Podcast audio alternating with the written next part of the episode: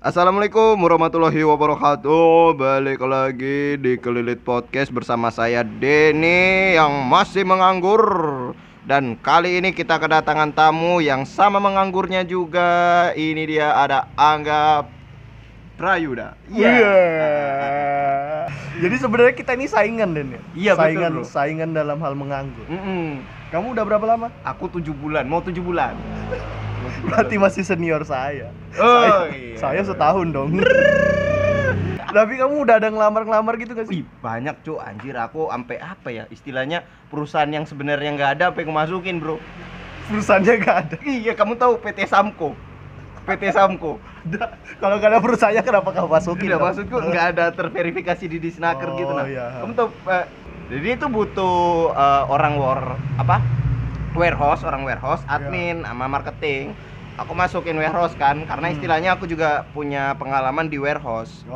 Aku masukin. Lalu besoknya langsung dipanggil, bro. Alhamdulillahnya langsung dipanggil. Dipanggil ke sana lah aku, interview apa segala macam. Habis itu kok di belakang dari aku ruang interview itu kok kayak ada orang orasi-orasi gitu. PT Samko. Perasaan sudah ada enak dong. Iya kan? Iya. Pas selesai interview, orang-orang yang kayak apa ya, orasi itu keluar. Loh, ini kenapa kayak orang-orang MLM?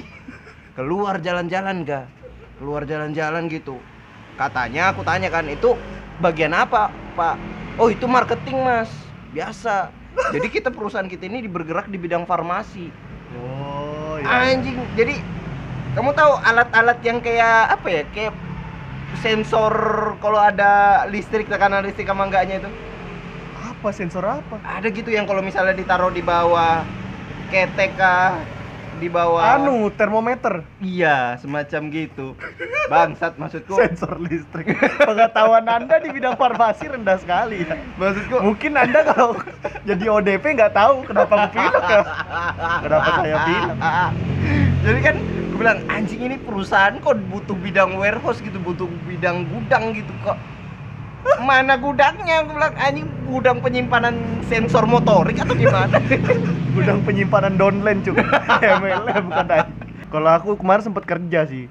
Cuman karena aku basicnya kerjanya udah di luar kota dari awal, jadi mau nggak mau ya udah kerjanya harus nyari kerja yang juga di luar kota gitu.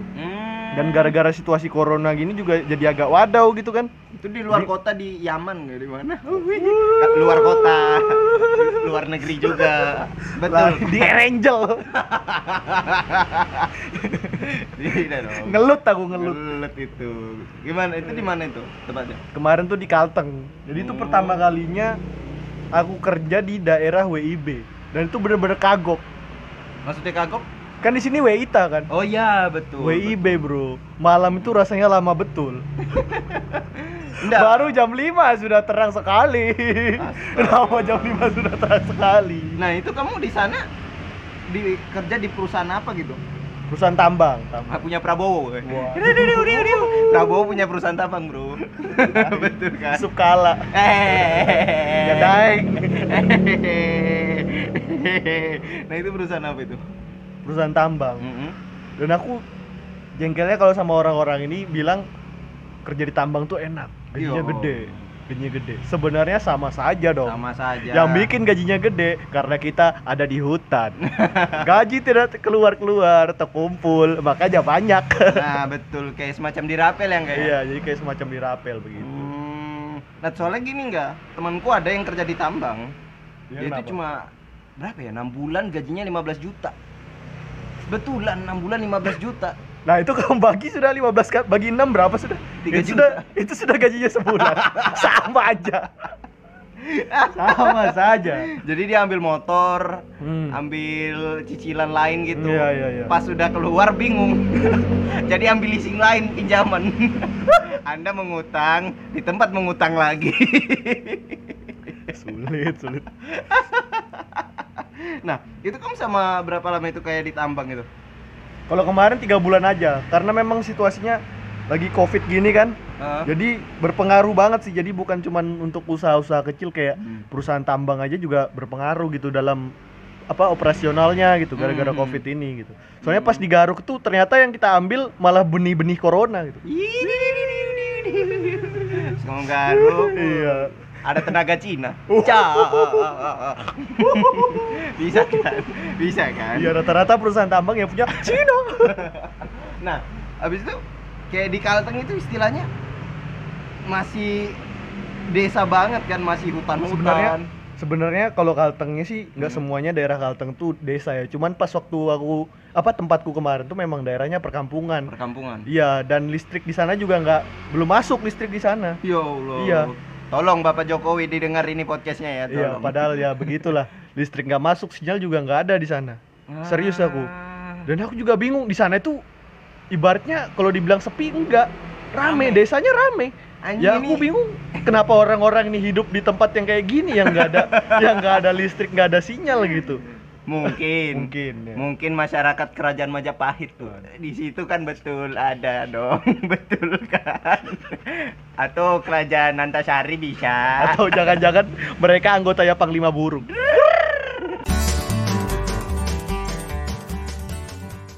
Kalau di Kalteng itu istilahnya masih kuat lah kayak aliran-aliran goibnya gitu, bener kan? Kalau ya, tapi yang kalau di daerah Kalteng Dayaknya itu Muslim. Oh iya. Muslim. Dia bakumpai, jadi dia bahasanya itu masih kayak Banjar gitu. Enak amat naik kam gitu. Dia dia Banjarnya kayak ada tajwidnya gitu, kayak ada ayunan-ayunannya gitu, bro. Iya. Tapi pakai baju kotak-kotak ini enggak? Baju-baju tater enggak? Kan orang Banjar pakai baju tater, bro. Iya, bro. Asli. Itu hanya di Kalsel. Kalau di Kalteng tidak kotak-kotak. Nah, kalau di sana mitosnya gimana itu? Kayak di mana gitu, kayak di daerah mana kita enggak boleh nabrak apa namanya? Anjing atau babi yang kalau kita tabrak itu gantinya mesti sesuai susunya kan. Kalau kemarin pas di Kalteng tuh ada kayak gitu. Soalnya di sana tidak ada anjing. Anjing saja enggan tinggal di sana. Enggak ada sinyal, bro. Ada enggak kayak apa namanya kayak pantangannya nggak boleh ngapain kah di sana enggak? Kemarin aku 3 bulan jadi belum begitu tahu, tapi kalau di daerah lain yang tempat aku pernah kerja sebelumnya ada. Di Kalimantan Utara. Daerah Malinau. Di situ tuh bener-bener ibaratnya itu dekat Malaysia banget ya? Iya, dekat Malaysia. Di sana rokoknya aja rokok Malaysia, bro. Serius aku. Apa ada gambar upin ini atau gimana? Di sana ada rokok Marlboro merek Malaysia namanya Marco Polo. Serius aku. Serius. Produksi Todalak kayaknya.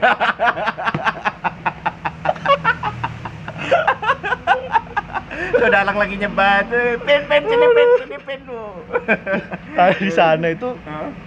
Di sana itu aturan adatnya masih keras banget di Malinau tuh. Jadi di sana itu aturan yang paling lucu. Di sana kalau seandainya ada orang mabuk, rese, kita lawan, kita yang salah. Oh, gitu ya. Karena orang mabuk itu di sana dianggap orang gila. Orang waras ngelawan orang gila, orang waras. Iya, dan aku di sana pernah diganggu sama orang mabuk. Nah, terus. Pas malam-malam mau pulang ke mes dicegat. Minta dianterin pulang. Loh. Pak, rumahnya di mana, Pak? Di atas tanah lah, bilang.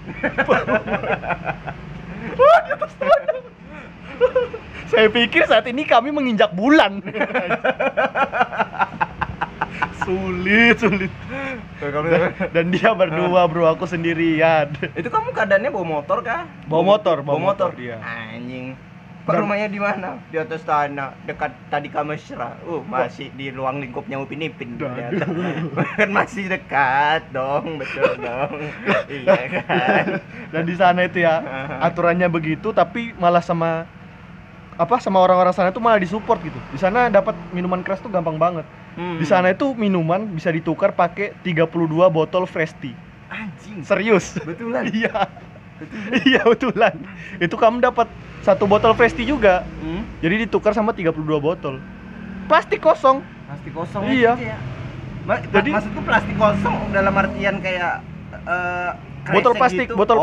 Iya, botol plastik Frestea kosong 32 biji. Kamu tukar dapat 1 botol Frestea juga, ciu itu. Oh, tapi ciu isinya. Iya, ciu. Wah.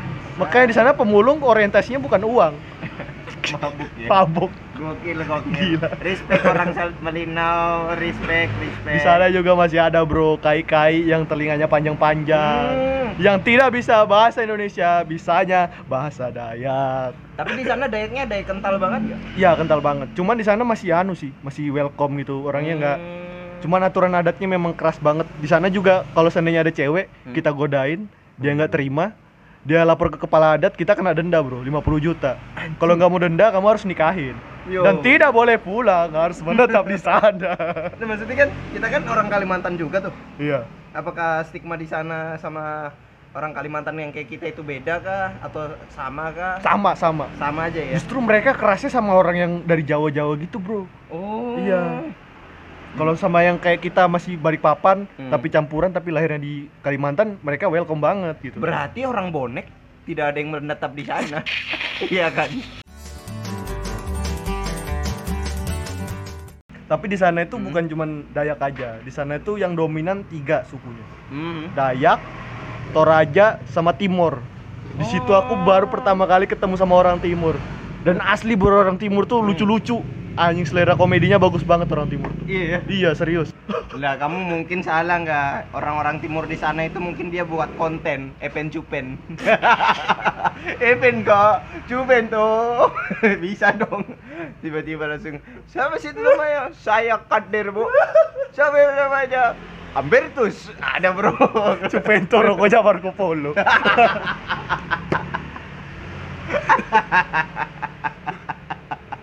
Bapakku juga pernah jadi drummer nggak?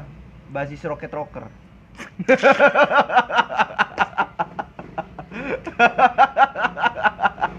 Bagian mukul orang memang sih. Weh, jangan naik bangsat, jangan naik, memang ini lagi bagus lagunya, jangan naik bangsat, gitu-gitu bro. Nah, jadi kan selama corona ini kan susah nih lowongan. Jadi gimana nih? Apakah kamu tetap fight ngelamar-ngelamar kerja atau mau nyari jalan lain? Nah, aku alhamdulillahnya enggak, masih istilahnya enggak betul-betul nganggur lah. Kayak ada aja yang ku kerjain, kayak tadi nanam cabe sama nge-grab. Ya walaupun pendapatannya enggak stabil gitu nah. Nah, maksudku bapakku itu kayak kalau sama aku nutup mata sih. Jadi kalau lihat aku mau tuh, apa itu Denny? Mana kamu nih? Oh gitu. Enggak dong. Pasti kayak kamu itu udah aku didik dari kecil, maksudnya kayak bisa nyari kerjaan sendiri gitu. Ya. Dan aku juga kayak ya udah, kalau misalnya memang belum ada kerjaan, mungkin nanti tunggu meninggal. Makanya job deskku tiap hari ya menanam cabe, nge-grab, mentok-mentok sholat asar. Gitu bro. Yang penting ada sholat aja sudah, ada apa-apa. Walaupun 1 atau 2 kali. Kalau kayak gitu mending kamu sholat sunnah sebelum subuh aja. Katanya itu melebihi dunia dan seisinya. Nah, kalau kamu gimana? Maksudku, kamu nganggur ini udah senior banget loh dia. Sudah setahun. Iya. Nah, aku itu selama bosan banget. Nah, ya itu kemarin, tapi aku ini sambil jualan sih. Jual-jual makanan gitu. Kemarin lagi ini baru-baru aja jual cireng, mungkin nanti mau jual mie goreng lagi. Udah jalan cireng. Udah jalan cirengnya, cuman nggak laku. Ya, gimana kamu pakai tepung ini? Tepung Fresh apa? Brown brand. Wah. Sudah nge-punch belibet. Maafkan aku ya. Enggak apa-apa kan? Dikat aja nanti. Enggak apa-apa. Dikat aja nanti. Nah, jual cireng, saya jual cireng apa lagi? Mungkin nanti mau jual mie goreng lagi. Kemarin kan sempat jual mie goreng laris. Jadi nanti mau jual mie goreng lagi. Soalnya udah ngelamar kemana-mana juga. Dan lucunya dipanggil, nanti kami kabarin lagi mas ya. Nanti kami kabarin lagi mas ya. Oh iya, bener-bener. Aku punya pengalaman yang paling wadau juga enggak. Jadi aku istilahnya masukin lamaran ke BNI. Aku interview itu udah 2 kali. Sekali psikotes, sekali interview di HO Balikpapan, sekali di interview sama HO-nya orang Jakarta. Aku udah dipanggil kan, tapi interviewnya itu via online, via Zoom. Ada pertanyaan yang menurutku anjing banget. Jadi ngomong gini kan, apa tujuan Anda masuk di perusahaan kami? Tujuan saya Pak ingin menambah pengetahuan serta wawasan saya di bidang marketing. Terus dia ngomong kan, lah kalau kamu pengen menambah pengetahuan serta menambah wawasan, kenapa kamu udah buka YouTube atau buka Google? Dalam hatiku, anjing kenapa kamu buka lowongan bangsat? Kan kamu bisa juga.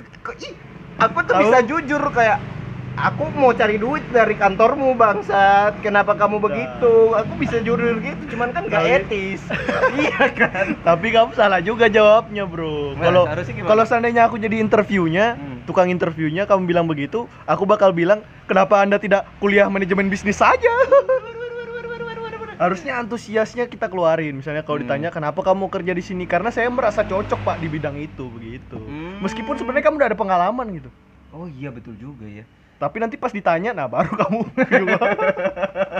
Nah, maksudku HRD-HRD ini nyari orang itu dengan kapasitasnya kayak apa sih? Tapi, iya kan? Selama corona ini juga aneh sih. Aku kemarin juga interview online kan. Kan rumahku tuh kecil, dan teras rumahku tuh bersebelahan sama kandang ayam. Iya, terus. Jadi kalau ada interview atau telepon atau video call, aku pasti ke teras rumah. Nah, pas waktu itu situasinya lagi gerimis. Ya, terus ayam-ayam yang keluar tuh mau enggak mau berteduh di teras rumahku. Di teras rumah. Dilihat sama tukang interviewnya. "Wih, Mas, itu ayamnya banyak ya?" "Iya, Bang." Akhirnya malah ngobrolin ayam. malah dia nanyanya, "Mas, gimana sih caranya melihara ayam kampung?" Aduh. Sayangnya kan kalau misalnya kita nganggur ini ya mentok-mentok palingan kalau udah usaha pasti dibarengin dengan doa kan? Doa betul kan. Apalagi kita juga kayak ngerasa oh kayaknya mungkin ini kurang sedekah, kurang infak gitu, bener kan? Iya. Kamu pernah nggak kayak misalnya nemu-nemu orang yang dia lagi keadaan susah gitu kamu bantu, padahal kita lagi susah juga tuh. Kalau kayak gitu aku nggak pernah kepikiran buat wah aku mau bantuin orang ini nih. Aku biasanya kalau mau bantuin orang tuh dadakan gitu. Soalnya aku anaknya kan aku anaknya nggak hijrah banget kan ya, maksudnya mesti kayak ya kamu tahu lah, bukan dihijrah dong, mendekatkan diri. Jadi aku nggak pernah kepikiran kayak aku niat nih mau bantuin orang nggak. Jadi kayak waktu itu aku lagi di jalan, habis nganter mie, betul. Habis nganter mie goreng kan, dapat bayaran tuh dari orang yang beli mie goreng. Oh, dapat tip lah. Ya, bukan tip kan, memang beli kan orangnya kan. Beli dong. Terus di jalan ngeliat ada bapak-bapak tua. Pernah ngeliat ini enggak? Yang bapak-bapak jualan meja keliling. Oh iya, meja kayu keliling. Benar. Aku ngeliat kan kasihan. Jadi aku enggak emang dari awal enggak ada niat nolong, cuman ngeliat orang itu kasihan. Akhirnya aku deketin uangnya apa? Aku kasih uang 50. Buset. Kaget orang itu kan, bapak-bapak itu kan. "Ih, Mas, banyak banget, Mas. Mas mau beli meja saya?" "Enggak, Pak, ini buat Bapak aja." "Wah, enggak usah, Mas. Enggak usah, Mas." Kenapa? Dia lagi pindahan sekali. Pokoknya dia kaget. Kenapa dikasih uang? Saya lagi pindahan. Tapi benar juga enggak kayak misalnya kita itu apa ya? Ngelihat orang yang kalau misalnya dia kayak ngangkat-ngangkat kursi, yang jual-jual mebel-mebel gitu ya. Iya. Aku pernah kepikiran kalau itu sebenarnya binaragawan, bro. Ini lagi berlatih, aku berlatih. Cuman kan mungkin inisiatifnya berlebih kan. Jadi dia, "Ayo mas, ayo mas mebel, siapkan kursi dan tempat duduk Anda atau meja Anda, saya angkat, saya ini binaragawan." Bisa, bro. Nah, selain itu yang pernah ini, yang sering ke rumahku itu orang yang jual ini apa sih, kaligrafi ayat kursi, betul. Yang gede-gede itu. Nah masalahnya di komplek perumahanku tuh non muslimnya lebih banyak, bro, serius. Muslimnya minoritas. Iya, di komplekku. Jadi aku bingung kan kenapa orang ini bisa masuk ke sini gitu. Baru di gang rumahku tuh banyak anjingnya gitu. Kenapa dia berinisiatif untuk masuk ke sini? Di mana pemukimannya banyak umat-umat non muslim. Bisa aja. Aku curiga jangan-jangan tuh Jakir naik lagi nyamar. Nyamar jadi Jakir turun. Bangsat.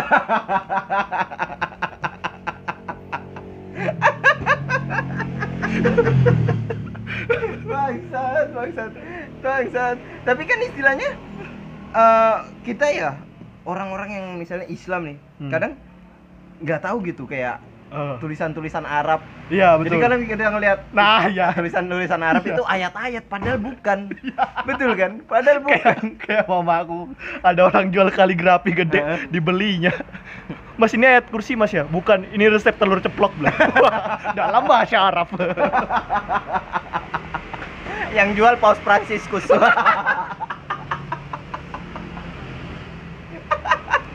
Anjing itu betul banget.